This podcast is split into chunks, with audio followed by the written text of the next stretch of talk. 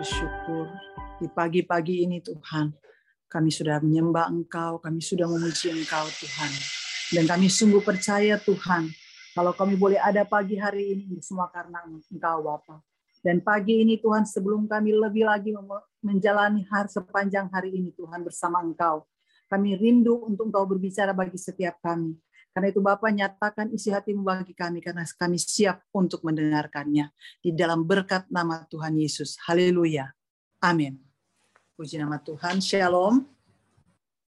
Puji Tuhan, saya bersyukur untuk pagi ini, pagi yang luar biasa tentunya bagi setiap kita. Karena itu saya mengajak setiap kita untuk buka Alkitab dari Yesaya pasal 6 ayat pertama hingga ayat yang ke-8. Yesaya pasal 6 ayat yang pertama hingga ayat yang ke-8. Demikian firman Tuhan. Yesaya mendapat panggilan Allah. Dalam tahun matinya Raja Usia, aku melihat Tuhan duduk di atas tahta yang tinggi dan menjulang, dan ujung jubahnya memenuhi bait suci. Para serafim berdiri di sebelah atasnya, masing-masing mempunyai enam sayap. Dua sayap dipakai untuk menutupi muka mereka, dua sayap dipakai untuk menutupi kaki mereka, dan dua sayap dipakai untuk melayang-layang. Dan mereka berseru seorang kepada seorang katanya, Kudus, kudus, kuduslah Tuhan semesta alam, seluruh bumi penuh kemuliaannya. Maka bergoyanglah alas ambang pintu disebabkan suara orang yang berseru itu dan dan rumah itu pun penuhlah dengan asap. Lalu kataku, celakalah aku, aku binasa, sebab aku ini seorang yang najis bibir, dan aku tinggal di tengah-tengah bangsa yang najis bibir. Namun mataku telah melihat sang raja, yakni Tuhan semesta alam. Tetapi seorang daripada serafim itu terbang mendapatkan aku. Di tangannya ada bara yang diambilnya dengan sepit dari atas mesbah. Ia menyentuhnya, menyentuhkannya kepada mulutku serta berkata, Lihat, ini telah menyentuh bibirmu dan maka kesalahanmu telah dihapus dan dosamu telah diampuni. Lalu aku mendengar suara Tuhan berkata, siapakah yang akan kuutus dan siapakah yang mau pergi untuk aku? Maka sahutku, ini aku, utuslah aku. Demikian firman Tuhan. Bapak Ibu yang dikasih oleh Tuhan kita Yesus Kristus, puji Tuhan tentunya setiap kita, saya percaya setiap kita sungguh bersyukur bahwa Tuhan yang kita sembah adalah Tuhan yang hidup. Sehingga setiap kita tentunya bisa berjumpa dengan Tuhan. Kenapa saya katakan setiap kita bisa berjumpa dengan Tuhan? Karena Tuhan bisa berbicara kepada setiap kita. Tuhan bisa pakai berbagai media untuk dia bicara kepada setiap kita. Baik kita baca firman, baik setiap kita sedang memuji menyembah Tuhan, atau melalui orang-orang di sekitar kita sehingga saya percaya setiap kita, setiap waktu kita berjumpa dengan Tuhan. Karena itu setiap kita ada sebagai hari ini, sebagaimana kita ada itu semua juga karena Tuhan. Karena kalau Tuhan tidak berjalan bersama dengan kita, Tuhan tidak ada bersama kita, kita tidak akan mampu. Dan kalau saat ini saya mau katakan, setiap kita mungkin ada di antara kita, kita saya tidak berjumpa bagaimana dengan Tuhan. Mungkin ada yang masih bisa bertanya-tanya, saya belum mengalami yang namanya perjumpaan dengan Tuhan. Tapi saya mau katakan Tuhan bisa berbicara kepada setiap kita dengan berbagai cara. Kadang-kadang saya mau katakan kalau seorang pebisnis, seorang uh, ya pebisnis, mungkin saya Pak Ivan atau siapa pun ada di sini, mungkin Pak uh, Stanley dan teman-teman yang lainnya, Bapak Ibu sekalian yang berbisnis, sering kali kita dipertemukan dengan orang banyak orang.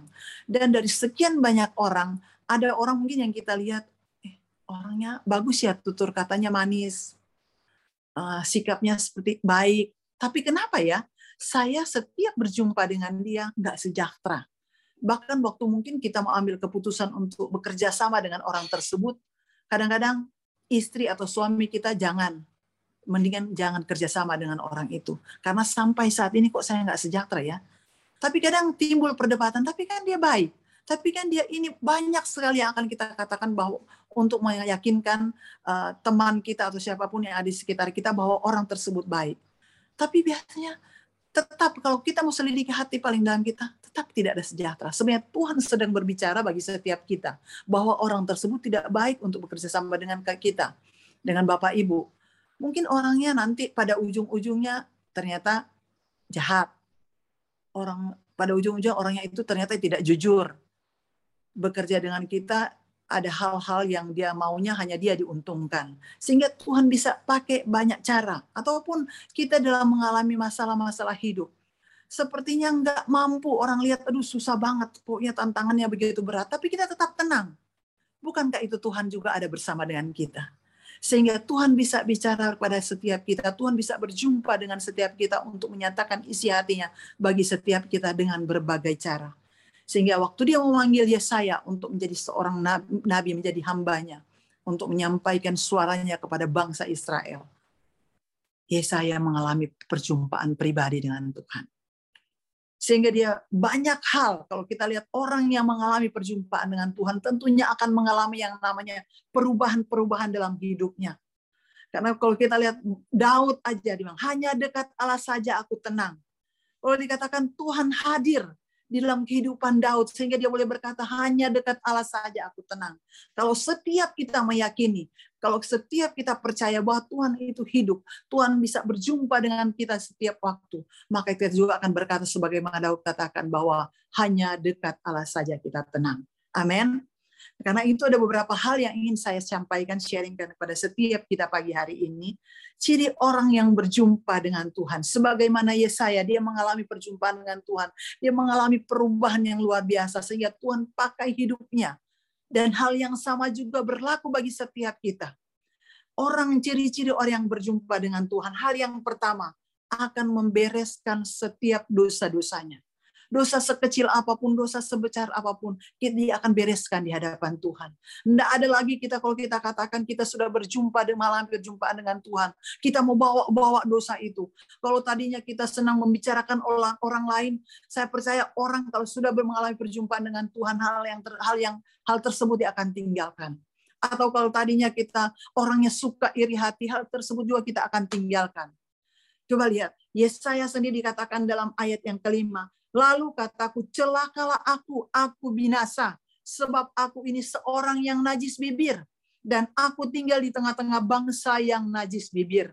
Namun mataku telah melihat sang raja, yakni Tuhan semesta alam. Dia akui bahwa dia ini orang orang yang najis bibir. Dia katakan saya ini seorang yang najis bibir, bahkan tinggal di tengah bangsa yang najis bibir. Kalau Yesaya saja bisa waktu dia mengalami perjumpaan dengan Tuhan, dia mengakui kok dosa-dosa dia. Dia mengakui segala dosa dia, dosa bangsa di mana dia Tuhan tempatkan di tengah-tengah bangsa Israel. Dia akui semuanya. Dan saya percaya yang Tuhan mau dari setiap kita. Waktu kita mengalami perjumpaan dengan Tuhan. Waktu kita mengalami segala kebaikan Tuhan, tinggalkan setiap dosa-dosa. Mungkin kita bisa berkata sulit. Itu kan Yesaya dia nabi. Tapi waktu itu dia belum dia waktu Tuhan mau panggil dia, makanya dia mengalami perjumpaan dengan Tuhan. Tuhan pakai dia sebagai seorang nabi dan dia tinggalkan setiap dosa-dosa itu. Dosa apa yang masih kita simpan saat ini, Bapak Ibu? Yang masih kita simpan, saya dan Bapak Ibu semua yang Tuhan mau kita tinggalkan semuanya itu. Bereskan semua itu di hadapan Tuhan. Karena saya percaya setiap kita kalau menyadar eh, mengalami perjumpaan dengan Tuhan kita akan menyadari segala oh saya nggak layak kok. Kan mungkin ya Bapak Ibu sendiri duh saya bisa terima kebaikan Tuhan. Saya bisa ada sampai saat ini. Bukan karena ini semua karena Tuhan. Bukan karena ini semua karena kasih karunia Tuhan dalam kehidupan kita. Sehingga sering kali merasa saya sebenarnya nggak layak Ayo, kalau kita sampai saat ini merasa, ya Tuhan, kalau saya boleh ada sampai saat ini, semua karena Tuhan. Tuhanlah yang melayakkan setiap kita. Sehingga kalau kita masih menyimpan setiap dosa-dosa apa pun, ingat, di hadapan Tuhan itu semuanya terbuka. Tapi yang Tuhan mau setiap kita tinggalkan semuanya itu. Sehingga di mana pun kita berada, kita boleh menjadi berkat bagi banyak orang. Karena waktu kita meninggalkan dosa-dosa kita, kita bertekad-tekad untuk meninggalkan dosa kita, mengakui dosa kita di hadapan Tuhan, maka akan ada perubahan yang dahsyat dalam kehidupan kita. Sebagaimana Yesaya, dia menjadi hamba yang luar biasa, menjadi seorang nabi yang luar biasa, dipakai Tuhan luar biasa. Dan saya percaya hal yang sama juga terjadi bagi setiap kita. Amin. Hal yang berikutnya, hal yang kedua, ciri orang yang berjum, mengalami perjumpaan dengan Tuhan. Saya ajak setiap kita baca di ayat yang ke-8 Lalu aku mendengar suara Tuhan berkata, siapakah yang akan kuutus dan siapakah yang mau pergi untuk aku? Maka sahutku, ini aku, utuslah aku. Orang yang mengalami perjumpaan dengan Tuhan, siap berbuat apa pun untuk Tuhan. Waktu Tuhan perintahkan, Tuhan panggil, dia cuma berkata, siap Tuhan. Ini aku Tuhan, utus aku Tuhan. Hari-hari ini kalau kita lihat di bangsa kita ini, dikatakan ladang telah menguning siap untuk dituai. Mungkin dikatakan dari dulu dari saya sekolah minggu juga itu sudah tahu, udah baca Alkitab ayat tersebut. Tapi saya mau katakan ladang sudah menguning siap untuk dituai. Tuhan sedang ingatkan setiap kita firman Tuhan ya dan amin. Dari dulu sekarang sampai selama-lamanya. Dan firman yang sama itu juga sedang berbicara bagi setiap kita, saya dan Bapak Ibu semua. Ayo, ladang telah menguning. Tuhan mau pakai setiap kita dengan segala cara. Mungkin kita sebagai seorang profesional, jadilah sebagai hamba Tuhan di, di bidang yang Tuhan percayakan bagi Bapak Ibu semua. Sebagai apa pun kita, sebagai hamba Tuhan, lakukan, kerjakan semuanya itu dengan takut dan gentar kepada Tuhan. Kalau kalau Tuhan panggil kita siapa? Tuhan katakan siapa? Siapa yang Tuhan mau utus? Kalau di antara setiap kita nggak ada yang bilang ini ini Tuhan utuslah aku ini aku utuslah aku Tuhan. Kalau dari kita setiap kita nggak ada yang mau berani berkata, siapa yang Tuhan mau pakai?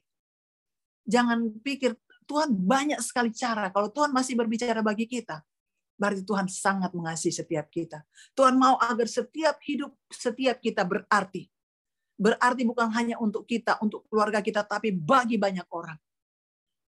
Saya bersyukur hari-hari ini banyak teman-teman kita termasuk ada beberapa pelayan Tuhan menghubungi orang yang uh, tadinya dia tidak percaya orang Muslim, dia percaya ini tinggal tunggu ada yang ada juga dua orang mau dibaptis dari Muslim, dia terima Yesus. Bahkan orang-orang jemaat kita ada yang di rumah hanya dia bilang ini, Bu, saya putar lagu setel lagu rohani terus di rumah.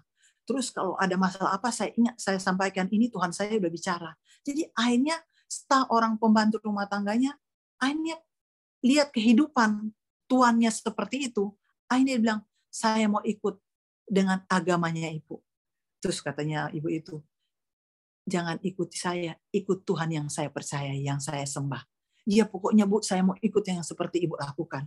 Dan puji Tuhan, dia terima Yesus. Dan saya percaya hari-hari ini, banyak sekali ladang telah menguning. Mungkin di kantor, mungkin di, ya, di rumah kita, yang ada ada yang mungkin punya uh, pembantu rumah tangga atau di teman kantor ya melalui kehidupan kita beritakan Injil. Karena saya percaya waktu kita mengalami perjumpaan dengan Tuhan, waktu kita mengalami kebaikan demi kebaikan daripada Tuhan, kita mau berbuat apa aja untuk Tuhan. Siapa kita? Kalau kita tidak mau responi panggilan Tuhan. Siapa kita kalau kita tidak mau lakukan apa yang Tuhan mau untuk kita lakukan? Karena itu, hari ini, saya pagi ini saya mengajak setiap kita, ayo lakukan yang terbaik untuk Tuhan. Buat sesuatu, bahkan bukan hanya sesuatu, sesuatu aja sekecil apa pun itu membuat Tuhan senang. Apalagi kalau kita buat lebih banyak lagi. Kalau saat ini media sosial begitu membuka untuk setiap kita memberitakan Injil, beritakanlah Injil melalui media sosial. Atau di mana-mana tempat Tuhan utus setiap kita, lakukan apa yang Tuhan mau. Tuhan utus kita kok untuk ada, baik itu di perusahaan di mana Bapak Ibu bekerja saat ini, di rumah, di lingkungan kita. Tuhan sedang mengutus setiap kita untuk kita memberitakan Injil sebagaimana Tuhan mau pakai Yesaya. Setiap kita Tuhan mau pakai hidup kita sehingga hidup kita berarti. Hal yang berikutnya, saya ciri orang yang mengalami perjumpaan dengan Tuhan, orang yang mengalami perjumpaan dengan Tuhan adalah orang yang berani. Berani berkata ya di atas ya, berani berkata tidak di atas tidak. Kenapa saya katakan begitu? Karena saya percaya orang yang sudah mengalami perjumpaan dengan Tuhan, dia tidak mau kompromi lagi. Dia mau lakukan apa saja untuk Tuhan. Yang penting Tuhan disenangkan. Kalau kita sudah bilang, ya saya ini anak Tuhan. Ingat, Tuhan tidak berikan kepada setiap kita roh ketakutan. Yang Tuhan berikan kepada setiap kita roh yang membangkitkan iman. Kalau roh yang membangkitkan, udah pasti itu berani. Sehingga di mana pun kita Tuhan utus, Tuhan tempatkan setiap kita. Yang Tuhan mau kita berani untuk menyatakan ya di atas ya dan tidak di atas tidak. Jangan mudah kompromi. Karena saya percaya kalau kita mengalami perjumpaan pribadi dengan Tuhan, kita akan terus memandang ke depan, memandang kepada Tuhan. Tuhan, apa yang harus saya lakukan? Apa yang harus saya kerjakan? Saya mau Tuhan pakai hidup saya. Karena sehingga kita tidak menjadi orang lagi yang cuma ya udah biar aja saya di belakang layar. Iya, seorang pendoa. Tapi ada saat-saat seorang pendoa bukan hanya duduk diam berdoa terus. Tuhan mau juga kita keluar. Ayo beritakan. Beritakan Injil. Ayo sampaikan firman. Banyak hal yang bisa kita lakukan. Dan saya lihat, coba kalau kita baca tentang Yesaya, dia sangat berani. Dia berani bernubuat tentang bangsa Israel. Segala sesuatu tajam. Boleh katakan sangat tajam ya saya waktu dia bernubuat. Dan Tuhan mau, mau setiap kita juga bisa melakukan hal yang sama. Karena saya percaya firman Tuhan itu dulu sekarang seperti saya katakan tadi tidak pernah berubah. Dan Tuhan mau hal yang sama kita alami. Tuhan mau kok pakai hidup setiap kita. Bayangkan Ayub menjadi orang yang berani.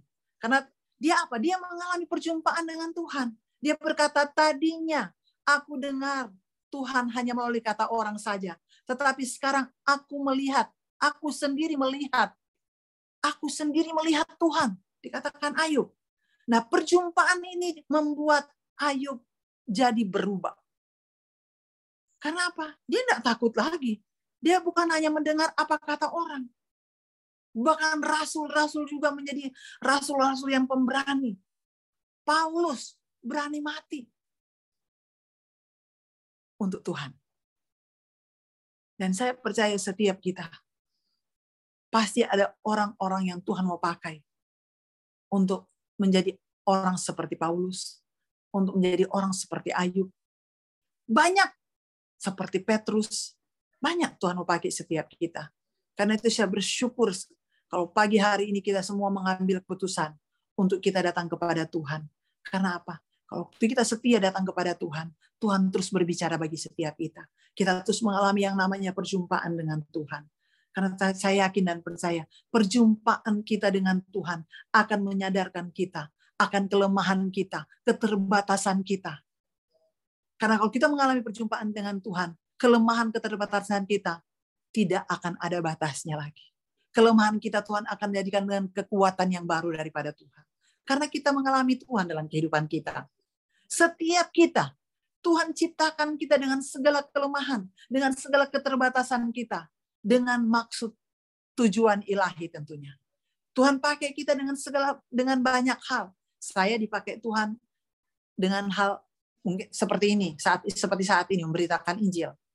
Tadi uh, Pak Martin dipakai Tuhan sebagai seorang pemuji. Tapi seperti dikatakan, justru dalam kelemahan mula kuasaku menjadi sempurna. Kalau saya mau saksikan kehidupan saya, saya dulu orang yang maksudnya untuk bicara depan orang banyak saya sangat sangat sangat penakut dan sangat malu. Tapi kalau sekarang kayaknya malu-maluin. Karena kadang-kadang kalau saya sudah banyak ngobrol-ngobrol dengan orang, suami saya udah masih mulai kasih kode, kasih kode. Karena apa? Saya, padahal saya dulu enggak seperti itu. Saya waktu saya kenal, mungkin saya pernah kesaksikan loh. Saya waktu pacaran dengan suami saya, emang itu mertua saya, ibu mertua itu suami saya bilang kalau bangun tuh setengah empat doa sampai pagi karena dia seorang guru. Kalau di daerah itu di Pontianak kan enggak enggak macet. Jadi dia mungkin uh, habis doa sampai mungkin setengah enam atau jam enam baru dia mandi dia ke sekolah. Papa saya, mertua saya juga seperti itu. Jadi saya sebelum kita saya ketemu dengan ke rumah uh, calon mertua, saya udah saya ajak siang. Oh aman lah kalau siang saya pikirkan Eh ternyata pas mau makan siang, saya udah, aduh, saya udah cubit-cubit. Waktu itu pacar saya bilang, eh, Ron, saya panggil masih belum belum sayang-sayangan kan panggilnya. Saya bilang, Ron, jangan macam-macam ya, jangan susah berdoa ya. Eh tiba-tiba waktu ketemu mereka semua, bukan saya tidak berdoa, saya malu. Dan saya juga nggak tahu saya mau bilang apa ya waktu doa itu, karena saya lihat mereka uh, mamanya uh, mertua saya itu, kalau berdoa tuh kata-katanya indah wah tersusun rapi. Sementara saya saya tidak mengerti. Terus sudah setelah sampai pas lagi mau, mau makan, ternyata suami saya langsung gini, waktu pacar ini, Pak, Katanya Oce yang mau berdoa. Oh iya bagus silakan silakan. Waduh, itu saya sampai ketakutan, saya enggak tahu saya mau apa, saya mau nangis rasanya. Tapi saya lakukan, namanya juga di depan calon mertua. Tapi hari demi hari sampai saya menikah, perga keintiman hubungan saya dengan Tuhan itu yang menghidup, mengubah hidup saya. Dan saya percaya setiap kita, waktu kita memiliki hubungan yang intim dengan Tuhan, kita mengalami perjumpaan dengan Tuhan, itu yang akan mengubah kehidupan setiap kita. Banyak hal waktu kita intim dengan Tuhan, yang tadinya kita pemarah, kita nggak akan jadi pemarah lagi. Mungkin itu akan muncul. Nah, itu karakter seorang yang kita suka marah-marah. Kalau lihat orang mau marah aja. Ah, tapi waktu kita, karena kita sudah mengalami perjumpaan dengan Tuhan, Tuhan ubahkan. Mungkin tidak langsung 100%, tapi hanya kita ada kontrol, ada alarm, ada roh kudus yang mengingatkan. Ayo, tahan emosi. Ayo, tahan. Ayo, ayo, tenang, tenang, tenang itu juga pergaulan kita dengan Tuhan akan mengubah kehidupan setiap kita. Dan saya sangat bersyukur kalau saya ada sampai saat ini, saya mau katakan itu semua karena anugerah Tuhan. Dan saya percaya Bapak Ibu semua, waktu kita mengalami perjumpaan dengan Tuhan, kita hal yang pertama tentunya seperti yang saya katakan tadi, waktu kita mengalami perjumpaan dengan Tuhan, maka kita akan membereskan setiap dosa-dosa kita di hadapan Tuhan. Sebagaimana Yesaya diakui dosa dia di hadapan Tuhan. Hal yang kedua, waktu kita mengalami perjumpaan dengan Tuhan, kita siap untuk melakukan apa pun untuk Tuhan. Hal yang berikutnya, waktu kita mengalami perjumpaan dengan Tuhan, orang yang berjumpa dengan Tuhan adalah orang yang berani. Berani untuk berkata ya di atas ya, berani berkata tidak di atas tidak. Kita berdoa. Bapak kami bersyukur kepadamu Tuhan untuk pagi ini, pagi yang luar biasa di mana Engkau Tuhan sudah berbicara bagi kami Tuhan. Terima kasih ya Bapak, hamba telah selesai berbicara, tapi biar Roh Kudus yang terus menyempurnakan setiap firman yang sudah disampaikan tadi ya Tuhan. Dan kami percaya Tuhan setiap kami, waktu kami mengalami perjumpaan dengan Tuhan, maka ada perubahan-perubahan yang luar biasa dalam kehidupan kami. Terima kasih Bapak, bawa kami terus Tuhan untuk terus mengerti akan kebenaran firman-Mu. Bahwa kami Tuhan selalu melekat dengan Engkau iya. Tuhan. Sehingga hidup kami Tuhan bukan hidup asal iya. hidup, tapi hidup kami hidup yang berguna, hidup kami hidup yang berbuah, hidup kami menjadi alat kemuliaan Tuhan. Sehingga melalui kehidupan kami banyak jiwa-jiwa dimenangkan bagi Tuhan. Iya. Pakai hidup kami ya Tuhan. Pakai hidup kami di mana pun kami berada. Sehingga hidup kami Tuhan selalu menyenangkan hati Tuhan. Terima kasih Bapak di dalam berkat nama Tuhan Yesus. Haleluya. Amin. Si Tuhan.